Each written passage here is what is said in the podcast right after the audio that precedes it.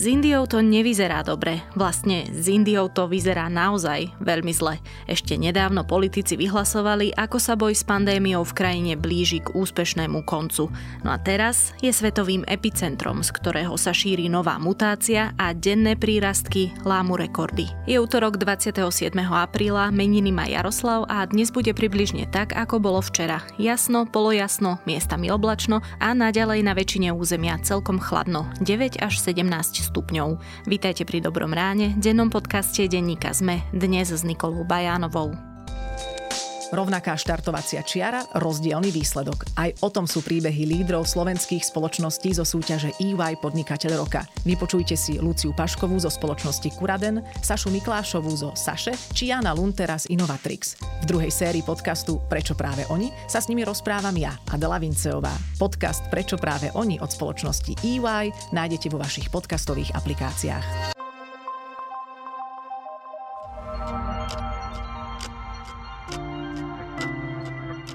Poďme na krátky prehľad správ. Európska komisia začala podnikať právne kroky proti farmaceutickej spoločnosti AstraZeneca. Dôvodom je, že AstraZeneca nedodala Európskej únii dohodnuté množstvo vakcín. Do konca prvého štvrť roka to bolo iba 30 miliónov dávok na miesto 100 miliónov dávok, ktoré boli zakotvené v zmluve s Eurokomisiou. Pandemická komisia odporúča predlžiť núdzový stav o ďalších 30 dní. Zároveň je podľa nej vhodné ukončiť pravidelné testovanie v školách a nahradiť ho intervenčným testovaním. Školy by sa testovali pri zhoršujúcej sa situácii v okrese. Očkovanie ľudí, ktorí sú najviac ohrození ochorením COVID-19, by sa malo urýchliť. Zabezpečiť by to mala aktualizácia vyhlášky o vakcinácii, ktorá by do platnosti mohla vstúpiť 1. mája. Prioritou budú chronicky chorí pacienti či osoby sprevádzajúce na očkovanie seniora staršieho ako 70 rokov. Z rezervy premiéra uvoľnia 3 milióny eur pre krízové centra pre obete domáceho násilia. Okrem iného, výška pridelenej dotácie bude 370 eur na osobu na mesiac pre pobytové služby, teda pre zariadenia núdzového bývania. Ukrajinské štátne archívy odtajnili materiály o havárii v Černobyle. Tá sa stala pred 35 rokmi. Medzi zverejnenými dokumentmi je aj vôbec prvá správa riaditeľa Černobylskej jadrovej elektrárne Viktora Briuchanova, prepis rozhovorov operátorov elektrárne v čase havárie, ako aj správy o evakuácii takmer 45 tisícov obyvateľov mesta Pripiať a prilahlých oblastí. Viac takýchto správ nájdete na webe Deníka Zme alebo v aplikácii Deníka Zme.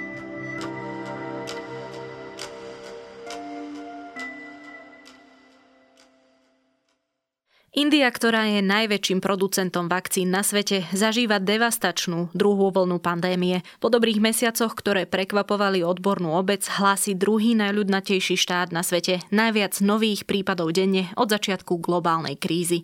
No a problémom to je samozrejme aj pre zvyšok sveta, hlavne ten rozvojový. Ako sa India dostala do bodu, v ktorom teraz je a čo to znamená pre nás, sa teraz budem pýtať zahranično-politického reportéra denníka ZME Lukáša Onderčanina. Almost 350,000 new infections were recorded in, in India in the latest 24 hour period, and 2,767 people have died. But experts say the actual numbers are likely to be much higher. Lukáš, ako to momentálne v Indii vyzerá? Tak situácia v Indii je dramatická, veľmi zlá a najhoršie na tom je, že sa to zmenilo v priebehu veľmi krátkeho času, keď to porovnáme vlastne s inými krajinami. Ešte v polovici marca mala India okolo 20 tisíc prípadov denne, koncom mesiaca sa to začalo zhoršovať, ale stále sme vlastne ešte 1. apríla, tam bolo tých prípadov asi 70 tisíc. Teraz posledné 4 dní to každý deň je viac ako 350 tisíc prípadov denne. To znamená, že takmer polovica všetkých prípadov na svete, ktoré pribudnú, tak sú práve v Indii. Tá situácia je zlá teda aj kvôli tomu, že rastie počet úmrtí, aj keď teda zatiaľ je to okolo 3000 úmrtí denne, ale čísla sú zrejme výrazne podhodnotené a tie štatistiky sa tam dosť zakrývajú. Mnohí ľudia sa vlastne boja vôbec výjsť von a tým pádom sa ako keby dusia doma alebo aj umierajú doma. Je tam veľký problém s lôžkami nemocničnými, najmä takými, čo sa týka intenzívnej starostlivosti a s nedostatkom kyslíku takže ľudia sú dokonca nútení sami si zháňať e, kyslík. E, dokonca som videl správy o tom, že veľmi funguje čierny trh e, s kyslíkovými bombami a niektorí sú schopní za to dať aj 600 eur, aby vlastne získali jednu fľašu kyslíkovú, aby vlastne zachránili tých svojich príbuzných. Takže dá sa povedať, že tá situácia je naozaj dramatická a niečo, čo sme vlastne v Indii doteraz nevideli. Patients continue to arrive at hospitals struggling to breathe, needing urgent treatment. but the health system is close to collapse. This man is desperate to find help for his sister in Delhi. I've been trying non-stop for three days from one hospital to another. I've never seen anything so terrible ever in my life. V Indii je vlastne väčšina populácie hinduistická. To znamená, že svojich zosnulých spopolňujú. Ako to vlastne vyzerá s krematóriami, alebo možno celkovo vo všeobecnosti, ako to vyzerá s pochovávaním mŕtvych? Tak presne tak e, väčšina ľudí chce byť spopolnená, pretože to je súčasť toho náboženstva, takže niektoré krematória fungujú non-stop, e, dokonca som čítal správy o tom, že sa niektorým rozstavili komíny z toho, že ako keby nezvládali ten nápor, pretože nikdy tak nefungovali, ale v praxi to často vyzerá tak, že sa na tých otvorených priestranstvách, kde býva občas zo pár takýchto pohrebov alebo teda spalovaní, tak sú vlastne desiatky tiel a horí to tam ako keby non-stop The bodies just keep on coming. Whilst we were there, bodies were being brought in every few minutes. There's no room left inside the crematorium, so they've spilled out into the open ground next door. Aj niektoré mesta sú ako keby úplne zahalené dymom z týchto spalovaní. Coronavirus has ripped through this city and they're rushing to keep up with the devastation it's caused. A vraví sa, že tie štatistiky sú aj dosť podhodnotené, pretože úrady alebo politici nechcú vyvolávať paniku, aby sa tá situácia ešte nezhoršila. Ale napríklad denník New York Times porovnával štatistiky v meste Bhopal, kde oficiálne za dva týždne bolo hlásených 41 obetí koronavírusu, ale v skutočnosti to vyzerá, že je to viac ako tisíc ľudí. Takže naozaj tie rozdiely sú veľmi dramatické a to môže byť aj jeden z dôvodov, prečo tá situácia je zlá. My sa dostaneme ešte k tomu, prečo sa to takto zvrátilo. Povedzme si predtým ale ešte, ako to vyzeralo vlastne pred tým zlomom, ako to vyzeralo pred tým marcom. Tak India v podstate na situáciu, v akej je tá krajina, jej zdravotníctvo a to, že vlastne tam žije takmer 1,5 miliardy ľudí, tak sa ako keby vyhýbalo tomu najhoršiemu. Oni zažívali tú prvú voľnú koncom augusta, začiatkom septembra, ale v podstate sa priebehu jesene a našej zimy teda dostali do pomerne dobrých čísel. Ako som spomínal, tak tam to bolo v podstate 10 až 15 tisíc prípadov niekedy v januári alebo februári, čo je naozaj veľmi dobré, keď to porovnáme v podstate s hociakou európskou krajinou. A bolo to aj taká záhada pre vedcov, že čo robí India dobre. Oni tam boli aj lockdowny, pomerne tvrdo sa vymáhalo dokonca e, nosenie rúšok, ľudí tam byli palicami na ulici alebo dostávali teda pokuty takže nejaké opatrenia tam boli. Ďalšia vec bola, že vedci uvažujú o nejakej imunite, keďže tie hygienické podmienky pre veľkú časť obyvateľstva sú naozaj zlé, tak možno majú lepšiu imunitu ako napríklad ľudia, ktorí nie sú zvyknutí na nové vírusy. Ale nakoniec teda podľa tejto súčasnej situácie vyzerá, že to bolo veľmi klamlivé a vo verejnosti prevládla taká nálada, že India ten koronavírus porazila a vlastne aj politici to stále zdôrazňovali, že my sme boli úspešní a pozrite sa, ako na tom sme dobre. Takže to bol vlastne jeden z dôvodov, prečo tá situácia sa začala zhoršovať. Ale na druhej strane ona musela byť lepšia ako potom marci, pretože to, čo vidíme teraz, sme tam nevideli predtým. Poďme ale k tomu, čo sa vlastne v tom marci stalo. Dajú sa už pomenovať e, viaceré príčiny, že prečo teraz tá krivka, ona ani nielen, že rastie nejakým takým postupným spôsobom, ale ona je prakticky kolma, čo sa týka tých nových prípadov. Čiže čo sa tam stalo? Jeden z dôvodov je práve tento pocit víťazstva. To znamená, takisto ako sa to vlastne vypomstilo krajinám aj v Európe. Videli sme to aj v Polsku, kde sa všetko otvorilo a ľudia išli do reštaurácie, do krčiem a za dva týždne sa všetko zatvorilo znova. To znamená, že ľudia mali pocit, že zvíťazili a tým pádom sa prestali dodržiavať tie opatrenia. Ďalší dôvod je aj politika, pretože premiér Modi a jeho vládna strana ich čakajú vlastne voľby vo viacerých regiónoch a tým pádom chceli pokračovať vo volebnej kampani a takisto nejaké sprísňovanie opatrení by im možno pokazilo tie výsledky vo voľbách, takže Modi chodil na mítingy, kde boli 10 tisíce ľudí bez rúšok a to tiež situácii nepomohlo. A ďalšia vec je, že si nechcel pohnevať veriacich, keďže už aj minulý rok boli veľmi obmedzené nejaké náboženské púte a tým pádom tento rok tie obmedzenia tam neplatili a pred pár týždňami v Indii bola taká veľká náboženská púť Kumbh Mela, kde sa aj za bežnej situácie teda vystrieda niekoľko miliónov ľudí e, denne. Je to vlastne taká náboženská púť, kde ľudia prichádzajú ku gange, aby sa v nej vykúpali a keď si to človek má predstaviť, tak za ten jeden deň tam príde okolo tých 3 miliónov ľudí. To znamená, že naozaj úplne to najhoršie, čo môže byť e, pre vírus. A už keď sa robili nejaké testy počas tej púte, nejaká vybratá vzorka, tak tam v podstate odhalili tisíce týchto prípadov. Takže dá sa povedať, že toto bol presne taká tá udalosť, ktorá veľmi e, zrýchlila ten systém nákazy. Len aby si to ľudia vedeli ešte lepšie predstaviť, tak naozaj na tých záberoch vidno, že sú natlačené tisíce, tisíce ľudí, keď sa napríklad pozrieme na tie politické zhromaždenia a nemajú rúška, nemajú žiadnu ochranu zrazu sa to naozaj akoby z toho prísneho vyžiadavania rúšok obrátilo a už sa nechránia vôbec. Ono potom veľmi rizikové aj ten spôsob alebo podmienky, v akých ľudia žijú. Keď si zoberieme, že v Bombaji ten najväčší slám Daraví e, má okolo 700 tisíc obyvateľov a naozaj tam v podstate netečie voda na viacerých miestach a tie hygienické podmienky sú veľmi zlé, takže tam je to tak zlé, že dokonca teraz politici už odporúčajú, aby ľudia nosili rúška dokonca aj doma, pretože každý nakazený, zatiaľ to vychádza, že nakazí ďalších 9 kontaktov kontaktov z desiatich, ktorými sa stretne, takže naozaj tá nákazlivosť je výrazne vyššia, ako by to možno bolo v našich podmienkach. The World Health Organization says the situation in India is a devastating reminder of what coronavirus can do, and doctors are feeling the strain. It's an emotion of fear, of frustration, and a fear of helplessness because how much ever we try, at some point we just cannot do our best because there is a shortage of oxygen, shortage of ICU beds and shortage of medicines.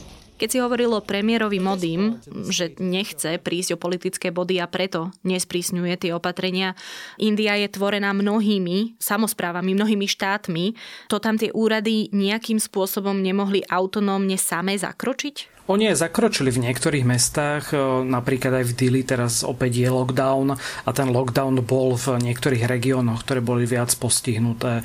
To znamená, že teraz napríklad zase je zavreté všetko okrem nejakých tých výnimočných, teda ako sú potraviny a tých najdôležitejších obchodov ale tú masu ľudí, aká tam je, keď si to vlastne úplne ani v Európe nevieme predstaviť, koľko ľudí tam žije, tak je veľmi ťažké kontrolovať eh, bez ohľadu na to, či ľudia nosia rúška alebo nie. To znamená, že tie opatrenia niektoré boli a tie štáty samozrejme tie ich upravovali podľa toho, aká bola situácia, ale naozaj tie posledné mesiace ako keby od toho možno upustili aj od tej kontroly, pretože mali pocit, že tá situácia je už zvládnutá a evidentne nebola. Už si to naznačil pri e, rozprávaní o tom, že vedci uvažovali, či Indovia a Indky nemajú nejakú špeciálnejšiu imunitu aj pre podmienky, v ktorých žijú. Ty sám si v Indii bol.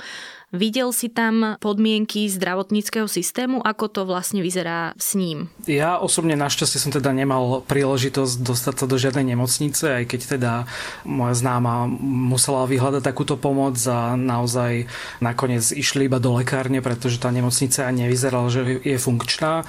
Nehovorím, že tam nie sú aj dobré kliniky, samozrejme v tých veľkých mestách, ako je Bombaj alebo Dili, tak sú luxusné štvrte a s dobrými nemocnicami, ale problém je ten, že mnohí tí ľudia si nemôžu dovoliť ani cestovať medzi tými mestami. To je vlastne jeden z problémov, pretože keď potrebujete iba na test, aby ste zistili, či ten koronavírus máte, tak sa niekedy musíte presunúť do iného mesta. Tie vlaky sú tam takisto prepchaté ľuďmi. Niekedy je problém kúpiť lístok na poslednú chvíľu, takže mm, tam sa dosť plánuje v predstihu. A celý ten systém alebo tá krajina je veľmi ťažko nastavená. Nefungujú tam tie mantinely, ktoré možno by sme videli, že v takejto krízovej situácii budú fungovať v Európe. A to zdravotníctvo je tam veľmi vlastne podhodnotené, idú tam možno nejaké 2-3% HDP tej krajiny.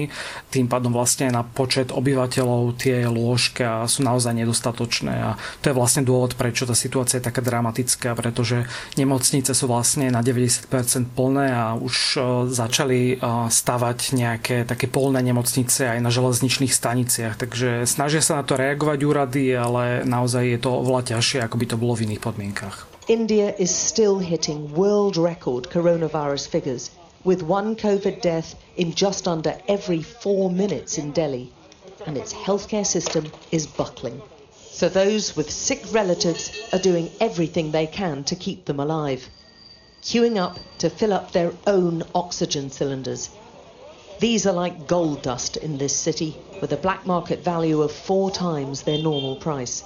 Zhodneme sa na tom, že to je obrovská tragédia pre krajinu. Čo to ale znamená pre zvyšok sveta? Ako veľmi je nebezpečná situácia v Indii pre nás? Ukázalo to, že pokiaľ sa tá situácia nebude zlepšovať všade, či už to je hlavne teda očkovaním, tak e, celý ten svet e, vlastne nebude ako keby chránený, lebo pokiaľ budeme v Európe všetci zaočkovaní a nejaké nové mutácie sa budú tvoriť, tak e, nám to nemusí až tak pomôcť, pretože vlastne jeden z dôvodov, zatiaľ to ešte teda nie je úplne potvrdené, ale jeden z dôvodov, prečo tá situácia je tam taká zlá, je zrejme indická mutácia, alebo teda indický variant a ten má presne to najhoršie z tých ostatných mutácií. To znamená, že je infekčný, myslím, že podobne ako ten brazilský variant a je odolnejší voči súčasným vakcínám ako ten juhoafrický. Takže ak sa potvrdí, že naozaj ten variant je taký kritický, tak to môže vlastne ohroziť aj nás, pretože už napríklad aj v Česku vlastne zaznamenali prvý prípad tejto indickej mutácie a zatiaľ teda nevieme, že nakoľko bude odolný voči vakcínam, pretože v Indii sa samozrejme používajú iné vakcíny. Ako si v úvode spomínala, tak India je veľký producent vakcín, ale napriek tomu vlastne tá zaočkovanosť je tam veľmi malá. To vlastne môže byť problém aj v ďalších mesiacoch. Treba povedať, že minimálne v desiatich krajinách sa už objavila táto mutácia, indická mutácia koronavírusu. No a ako je to ale teda možné, že India keď je taký obrovský producent vakcíny, má naozaj veľmi nízky počet obyvateľov zaočkovaných. Jeden z dôvodov je, že tie vakcíny neboli úplne určené pre indický trh, alebo veľká časť z nich mala putovať do iných, menej rozvinutých krajín, keďže vlastne vakcíny ako sú Pfizer AstraZeneca a tie západné primárne idú pre západ a do tých programov pre menej rozvinuté krajiny, ako sú tie v Afrike, sa len veľmi malá časť z nich dostáva, tak India chcela ako keby možno aj v podstate získať na predaji pre africké africké krajiny a tým pádom vlastne veľa vakcín išlo do zahraničia, zatiaľ čo doma tá situácia nebola dobrá. Možno aj vlastne tá situácia je troška možno podobná aj v Rusku, kde je tá zaočkovanosť veľmi malá, napriek tomu, že vlastne Sputnik sa predáva do čoraz viac krajín sveta. Takže toto je jeden z dôvodov, kde India vlastne chcela ako keby pomôcť chudobnejším krajinám, ale doma to nevyriešili a vlastne je tam menej ako 10% ľudí zaočkovaných. Takže teraz ako keby trpí na ten systém, ako si to nastavili dopredu. Zase na druhej strane nečrtá sa tu trochu aj e, ďalší veľký problém a to ten, že ak sa situácia v Indii nezlepší, tak e, čítala som, že až 92 rozvojových štátov závisí od dodávky vakcín z toho indického Serum Institute. Neznamená to teraz, že práve budú tieto krajiny pre mnohé problémy, ktoré bude musieť riešiť India, odstrihnuté od vakcín a zase budú vznikať ďalšie e, ohniska nákazy tam? Zrejme áno a vlastne to je to, čo vidíme od začiatku celej tej vakcinačnej kampane, že na začiatku sa hovorilo, že isté percentá tých vakcín vyrobených pôjdu do tých rozvojových krajín, ktoré si to nemôžu dovoliť, ale v praxi je to vlastne v podstate katastrofa, ak to tak môžem povedať, pretože väčšina tých vakcín vidíme, ako sa v Európe bojuje o tie vakcíny medzi jednotlivými štátmi a Európskou úniou a Britániou a vlastne ani štáty, ktoré to dopredu deklarovali, že budú dodávať vakcíny aj do chudobnejších krajín, tak to vlastne nerobia a toto ešte tú situáciu zhorší. Takže napokon môžu byť odkazané tieto štáty napríklad na čínsku vakcínu, pritom Čína sama priznáva, že tá vakcína nie je až tak účinná ako možno niektoré konkurenčné. Takže bude to taký začarovaný kruh a obávam sa, že to môže vlastne naťahovať celú tú pandémiu oveľa dlhšie, ako sme predpokladali.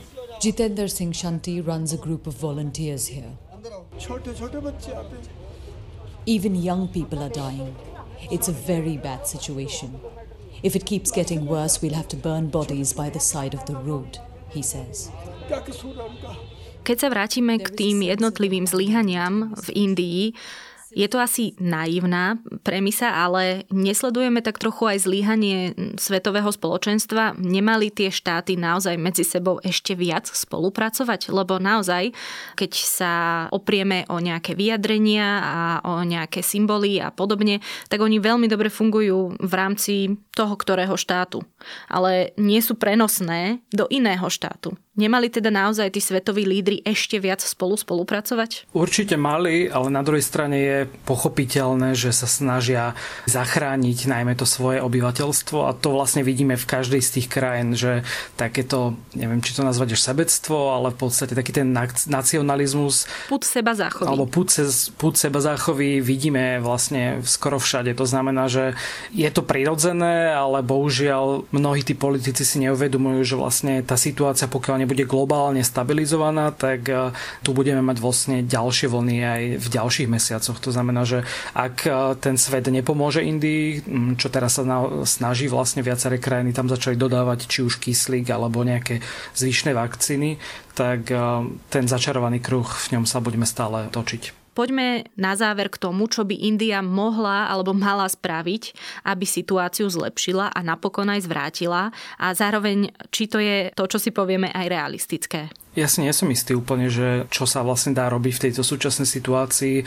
Určite tam treba nejakú politickú zodpovednosť, pretože doteraz práve tá vládna strana ako keby sa vyhýbala tomu a to, že sa tam manipulujú štatistiky úmrtí, určite nepomáha tej situácii. To znamená, že prvý krok je podľa mňa prijať nejakú politickú zodpovednosť a možno vymyslieť nejaký lepší plán.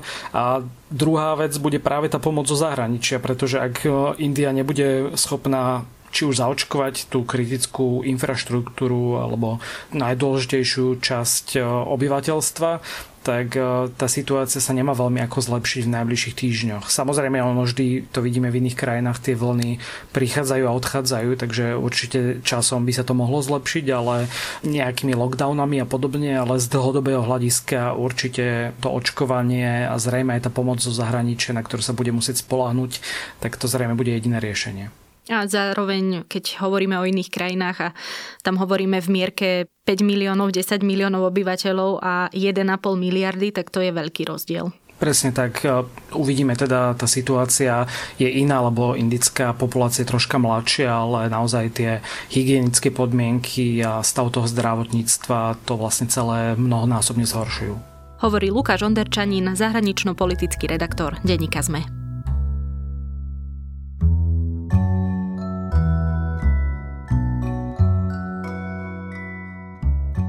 Vždy, keď si hovorím, že kvalita ponuky streamovacích služieb klesá a klesá, príde titul, ktorý môj postoj trochu napraví. To sa stalo aj v prípade filmu Black Bear s úžasnou Aubrey Plaza na HBO GO. Psychologická dráma asi neosloví každého, ale kto sa rád ňúra vo vzťahových a umeleckých témach, toto je ten správny film. To je na tentokrát všetko, počúvali ste Dobré ráno, denný podcast denníka sme dnes s Nikolou Bajanovou a pripomínam, že dnes vychádzajú aj podcasty Všesvet a Pravidelná dávka.